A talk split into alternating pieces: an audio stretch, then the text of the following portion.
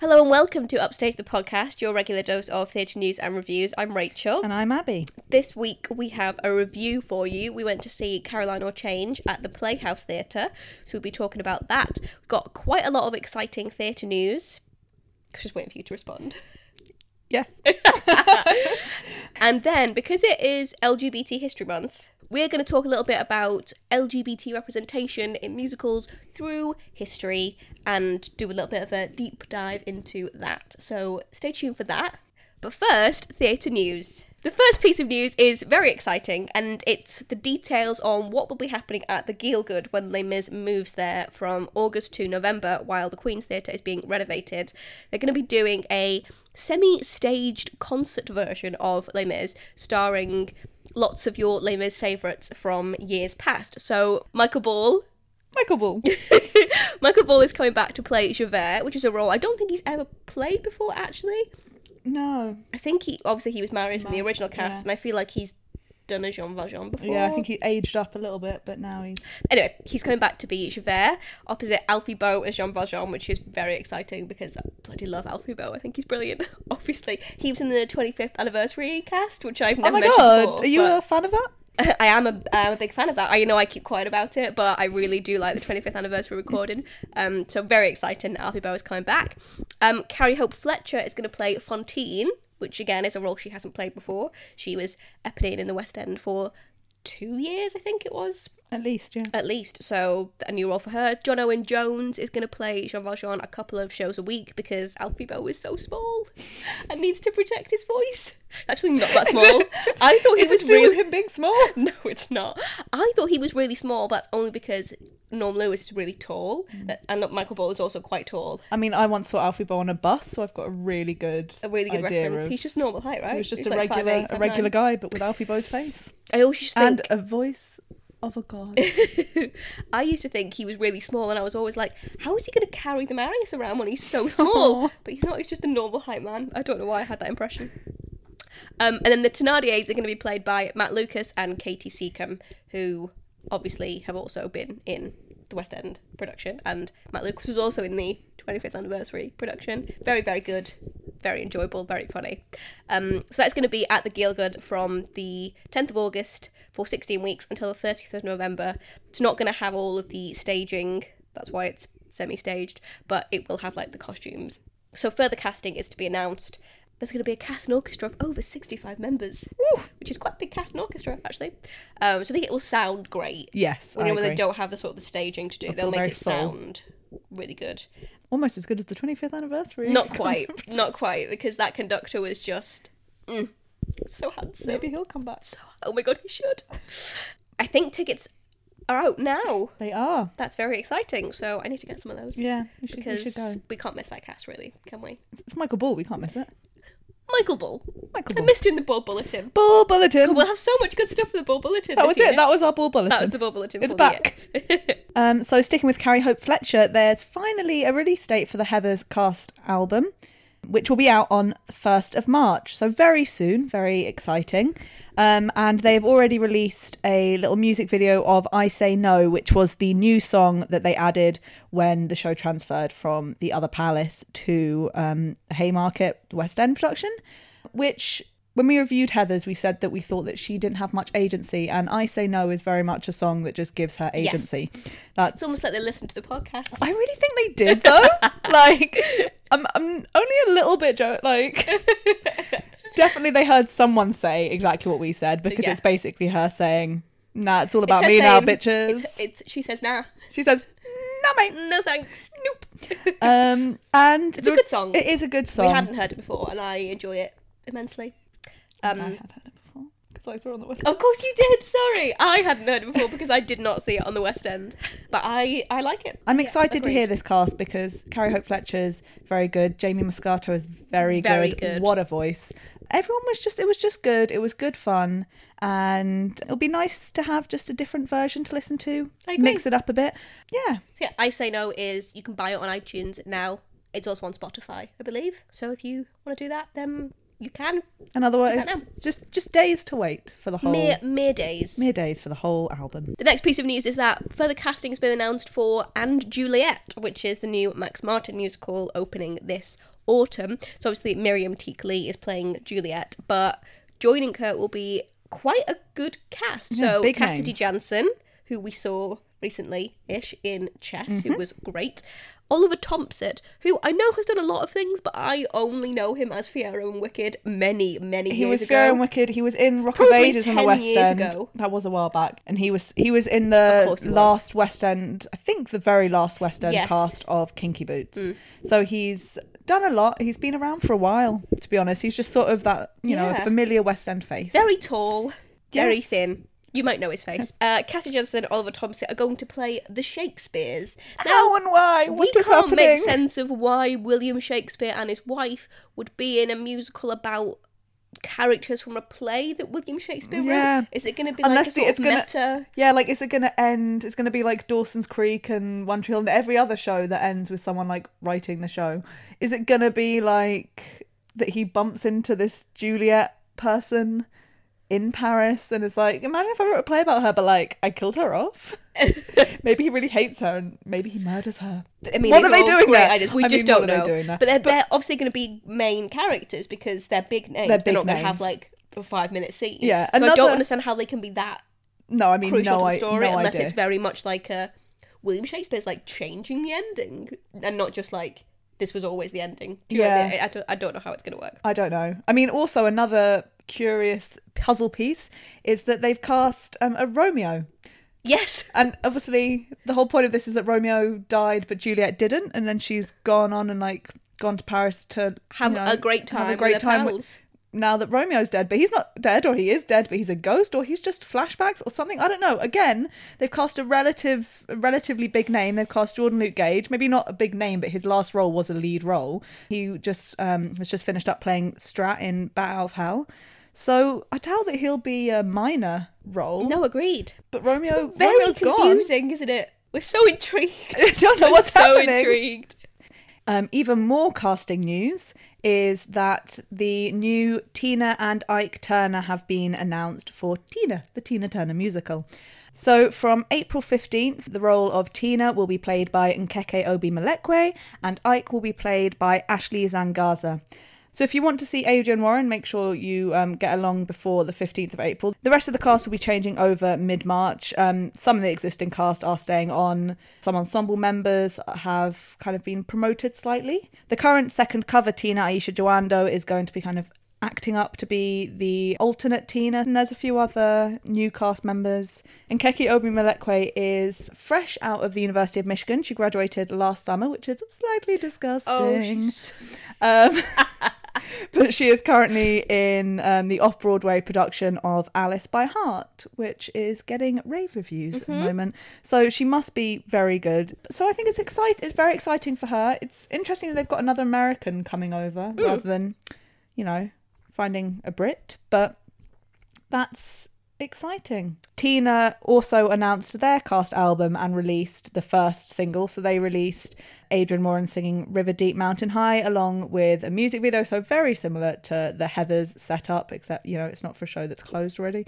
And that album will be out. I don't think that there's not a release date yet, but they announced that it's happening. The first single is out, and the album will be out presumably within the next few months. But hooray! if you've ever thought that you want to listen to Tina Turner songs but sung not by Tina Turner, your dreams are coming true. Next piece of news is that the dates for the opening of Dear Evan Hansen have finally been announced. so excited. So it's going to open in previews at the Noel Coward Theatre on the 29th of October. Opening night is going to be the 19th of November, which is not actually that far away. Like I know it's it's, still not. like the end of the year, but it's, it will fly around, I'm sure. Um, tickets go on sale on the 28th of February, so in a couple of days' time when you when you're listening to this. For that's for priority booking, and then public booking goes on sale at 10 a.m. on Monday the 8th of April. So That is a hefty, hefty priority, priority booking period. Well, I feel like they probably did that for Hamilton. Did they? No, Oh. I think it was like a week. That's a little bit. I hadn't, I hadn't internalized that I would say those that it's wrong, but like Monday the 8th of March is not. It's not a Monday. No. So it must be the 8th of April. But that is a long time of priority booking. yeah, I'll probably make sure that I'm because I'm on that list. I'll probably make sure I'm oh, just there. Thank God, because I'm not. so I was oh like, dear, shit. I'm on there. Don't worry, I've got it. They also had um, open auditions recently for the role of Evan Hansen, and there were queues round the block um, at Covent Garden. I think people were queuing for like two, three hours for the chance to audition, which is just It's I- yeah, I wonder if it makes me like I feel like now if they don't cast someone who's unknown or relatively unknown, it will seem like a bit of a scam. I don't know. I know. Yeah. there's obviously there's some big West End names who are like vying for the role. Like Luke Bayer is constantly posting videos of himself singing things from Dear Evan Hansen. Like he clearly wants that role. Calm down, Luke. I'm assuming there's a lot of young, you know, They should young cast an, West a End very actors. young actor, I think. I The only thing that I would accept is if they bring over Andrew Barth Feldman. Oh my God, can you imagine? cutest thing. Oh, It, they what a dream because he's only just him. gone into.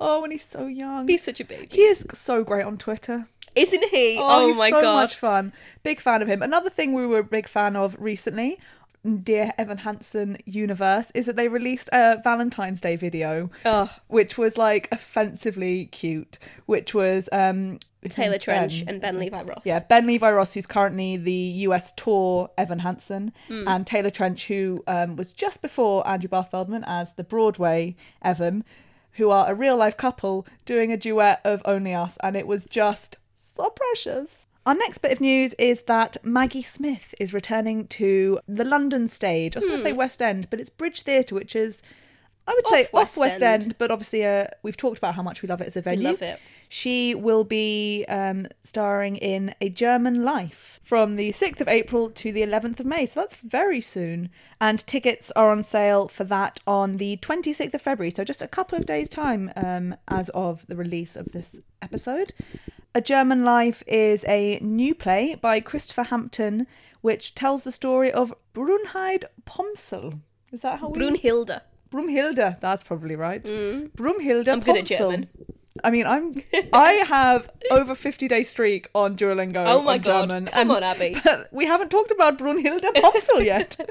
she worked as a secretary during the 1930s um, and had many employers, including Jewish insurance brokers, German broadcasters, and Joseph Goebbels. Everybody's favourite, Goebbels. Jacobs. Jacobs. Jimmy Gibbs.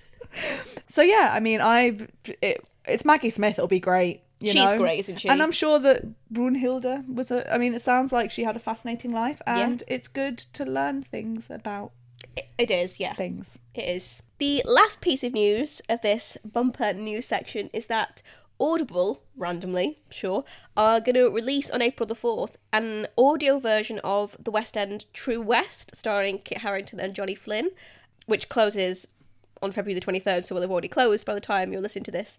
But yeah, on April the 4th, Audible are going to release the audio of it, which, I mean, from my perspective, the whole point of theatre is the visuals. Like, it's not.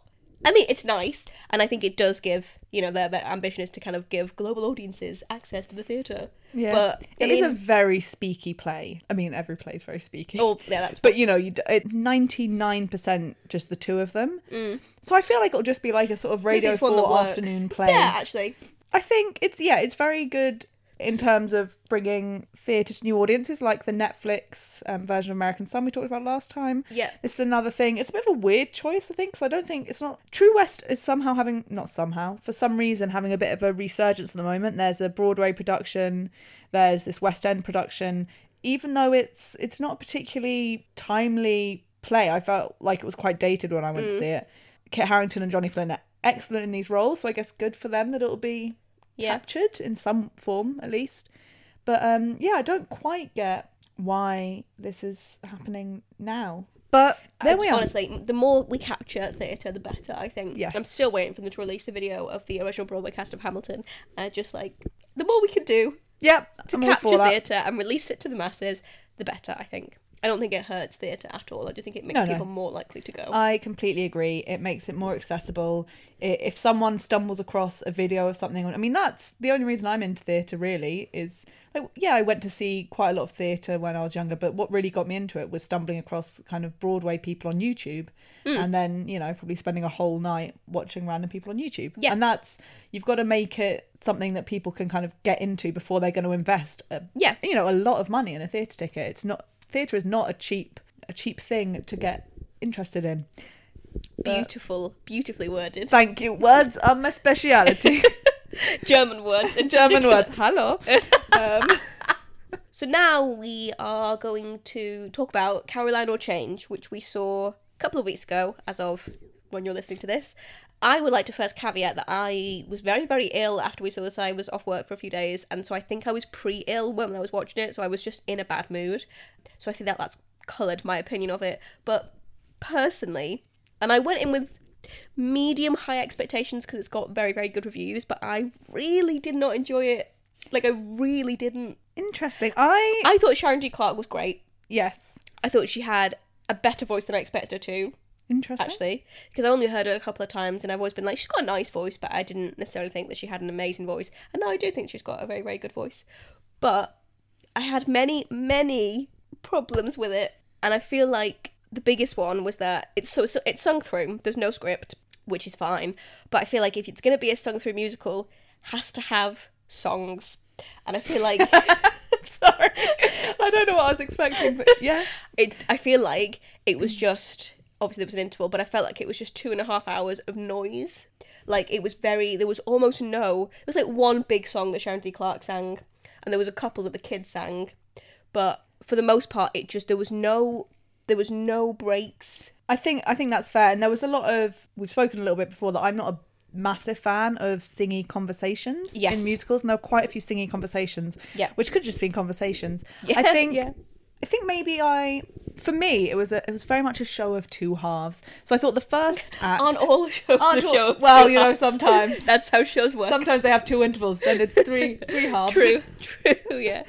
but in the, I thought the first yeah when we got to the interval I was just kind of like oh yeah nothing stood out nothing you know it was all for me the first act was very yeah matches what you're saying was very just kind of stuff mm. heavy. No one's character was really well formed in any way. It was all very very here's one stereotype here's another which mm. was still kind of the se- case in the second act but I thought the second act at least gave a little bit more had a little bit more narrative depth, a little bit more weight to it, an actual kind of plot that had some sort of meaning. The songs that you're talking, like that Rachel mentioned, are for me. I think all of those songs were in the second act. So Yeah. Sharon D. Clarke's big song is in the second act. Her daughter's big song is in the second act. Yeah. and yeah, I just felt like everyone, even the the, the little white kid, his big song. Oh, in he there. was Oh my god, the kids were cute. The kids were great. Um, the first act, I feel like could have been like how in Les Mis they get through all the boring stuff with a really Yeah. long kind of seven to ten minute intro, and you're Yeah. like, okay, yep, bread,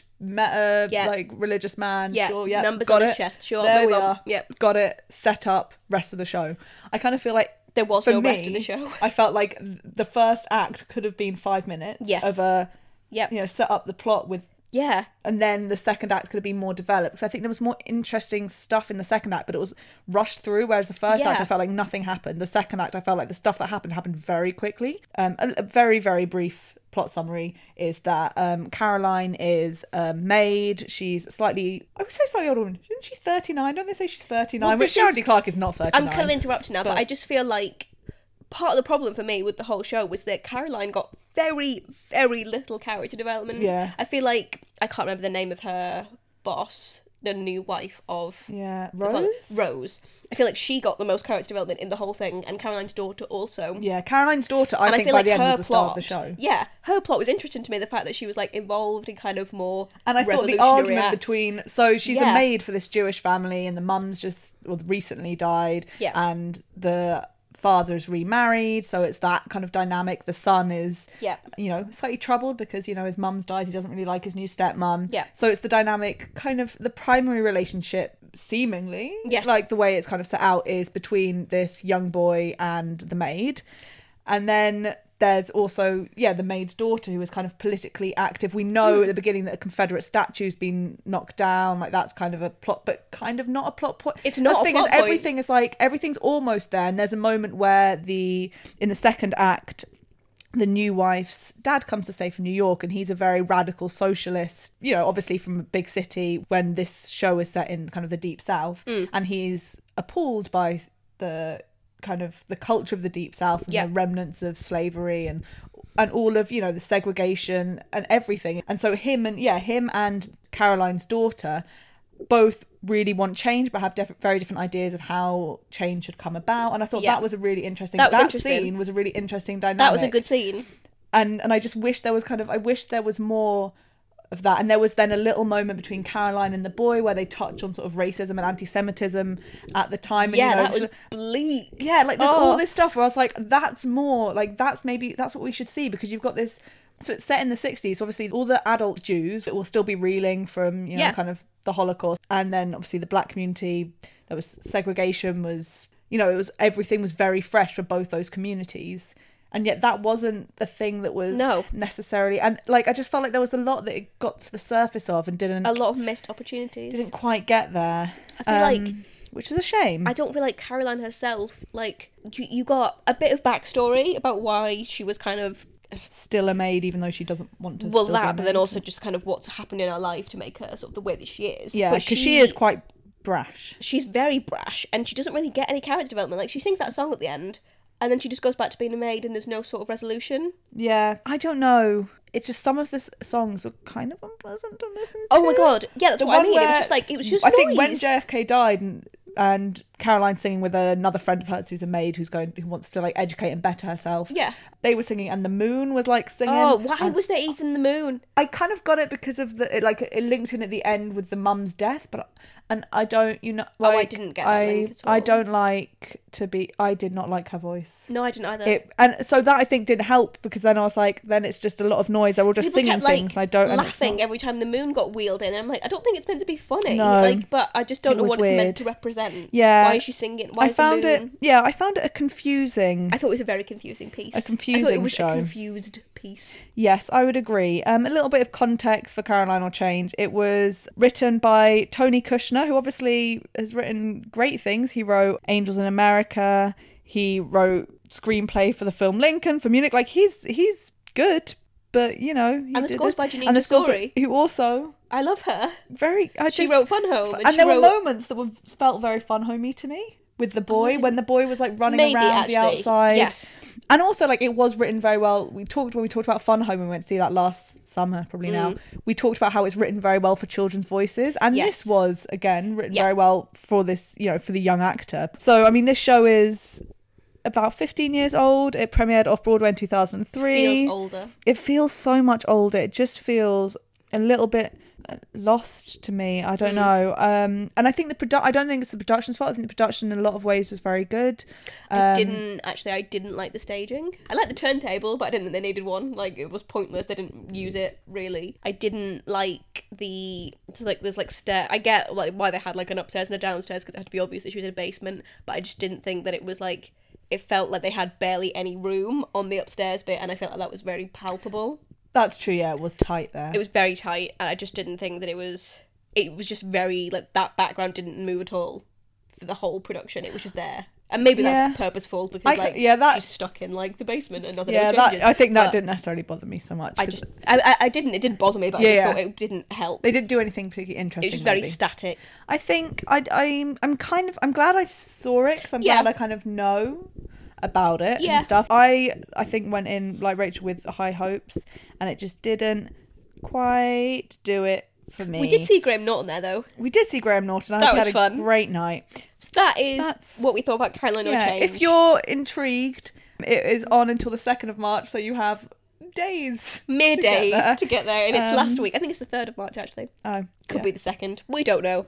Okay, so on to the final chunk of the episode where we're going to talk a little bit about LGBT representation in theatre and stuff. And I think this is an interesting one because there is obviously a sort of stereotype of the LGBTQ community being very into theatre, particularly um, gay men. If you like musical theatre and you're a man, you're probably gay.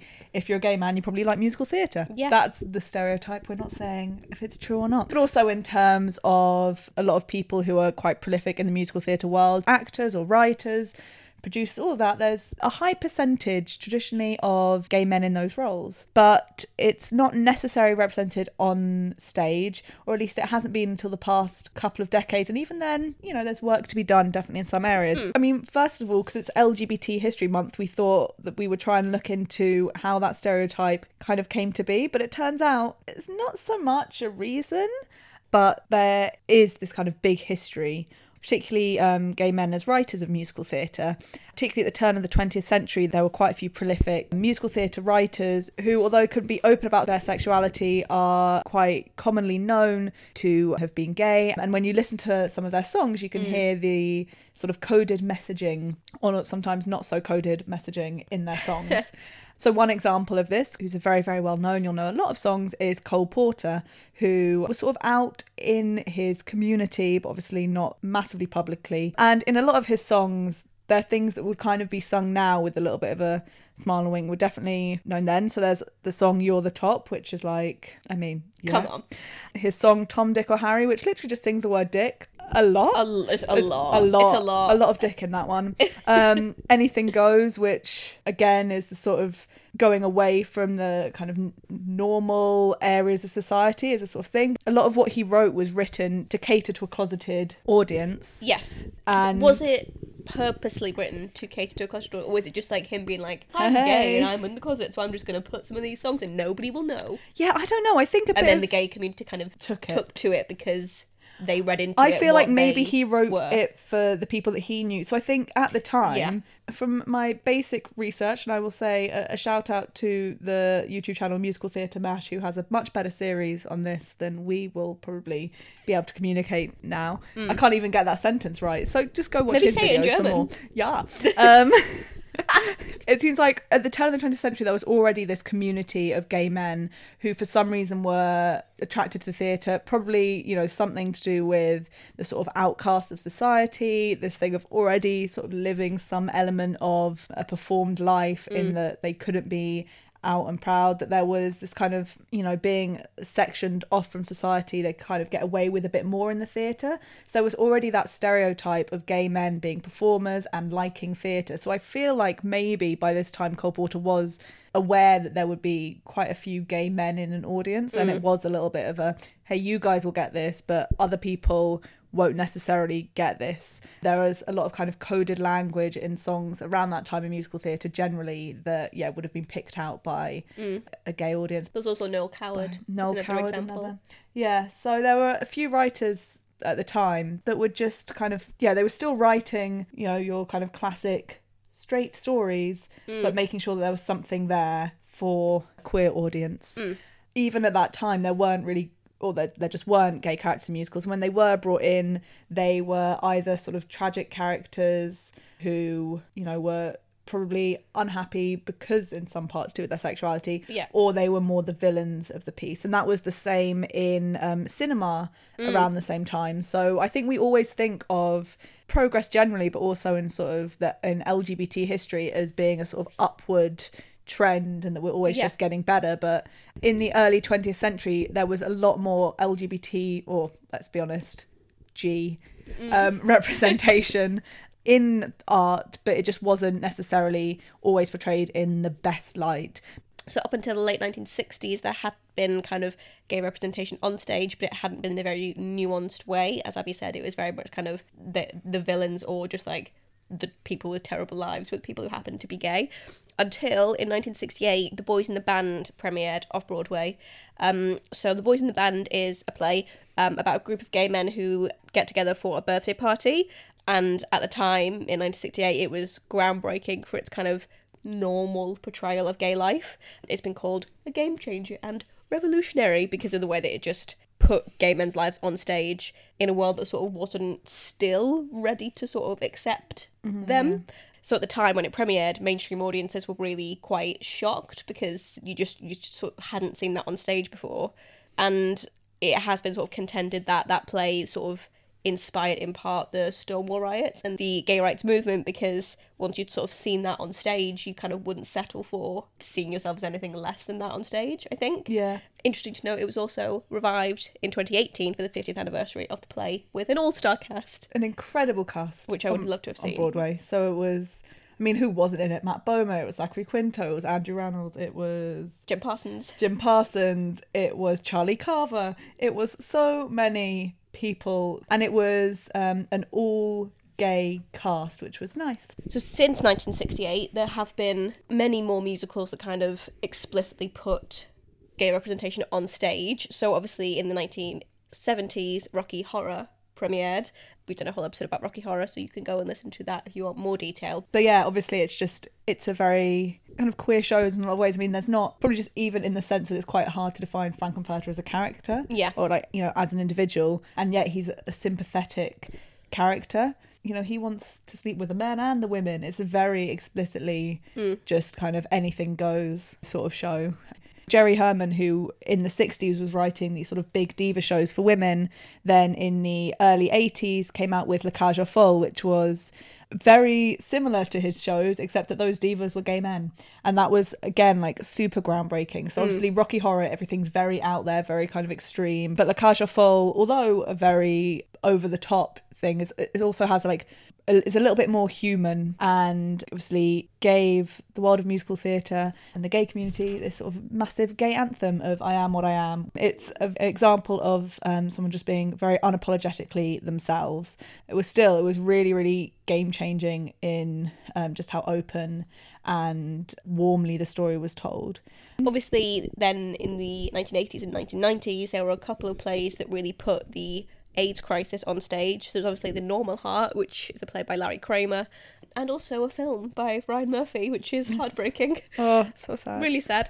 And obviously Angels in America, um, which was recently revived but premiered in the 90s. Early 90s, 91, I believe. I believe. Um, and also around that time, that's when Falsettos came out. So Falsettos is one of my favourite shows of all time, which is a really interesting one because although it's now performed as this full piece, it's actually kind of these it's two smaller musicals that were that came out at different times. So there's march of the falsettos which came out in the early 80s which sets up this storyline of this kind of selfish guy who's left his wife and kid for a young male lover and that he's just going to live out and proud and you know the issues that that has with his family.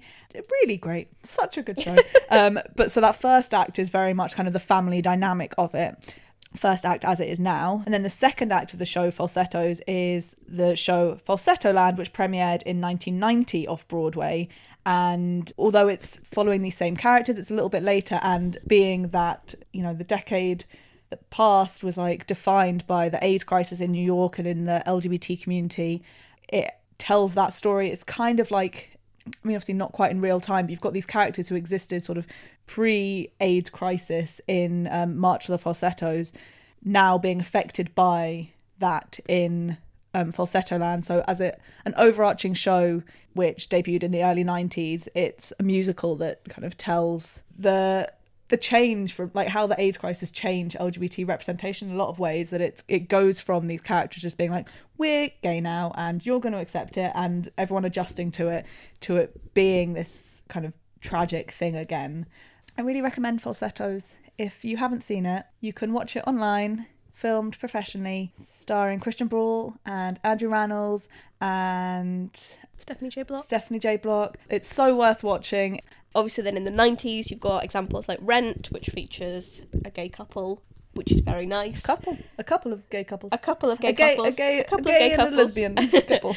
and obviously Hedwig, which is a brilliant, it's a brilliant Oh, show, Another one of my favourites. but also kind of, would you call Hedwig trans? I mean, I think that's an interesting one because it's both Hedwig and Itzhak in that show. Both of them are. I, I would say with Itzhak, I would say Itzhak's trans. yeah, But with Hedwig, I think it's a really interesting one. It's definitely living and gender non-conforming. yes, It's de- Hedwig's definitely gender non-conforming. I don't know if I would say Hedwig is is trans. No, I I mean, agree. Hedwig is typically seen as it's a role played by primarily men. Some women have played the role. Mm. Who's kind of refer to as a woman. Yeah. But if you know the show, if you if you listen to the songs, you get a very good idea, and I would recommend you do that hmm. of the story and the way what happens in Hedwig's life to get them to the place that the story is at yeah, but I don't know whether I don't know how much Hedwig is trans or that Hedwig just kind of doesn't care about gender and Yeah. is forced into Yeah. a sort of trans experience. yes, through Berlin. Yeah, so that sort of covers, sort of covers the the T of LGBT. a little bit. You've also now got a show that covers the L.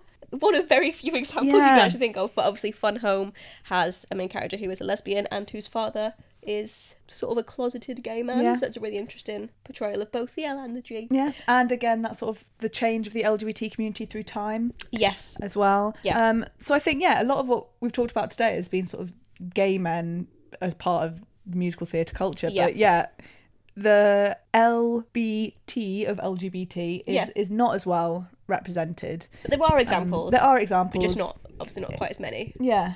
So it's I don't know. Yeah, it's interesting if the whole thing is a sort of performative life is what drew the kind of gay community to theatre, then it's interesting that wouldn't have necessarily have appealed to other people. Yeah. Or maybe it's just that women couldn't live the sort of like I guess men could live as bachelors, whereas women couldn't really get Yeah. away with that so much. So men maybe had a bit more of a opportunity to just be very theatrical and Yeah. live live that sort of life, whereas a woman Had to be a housewife. be- yeah, had to have kids, had to, you know.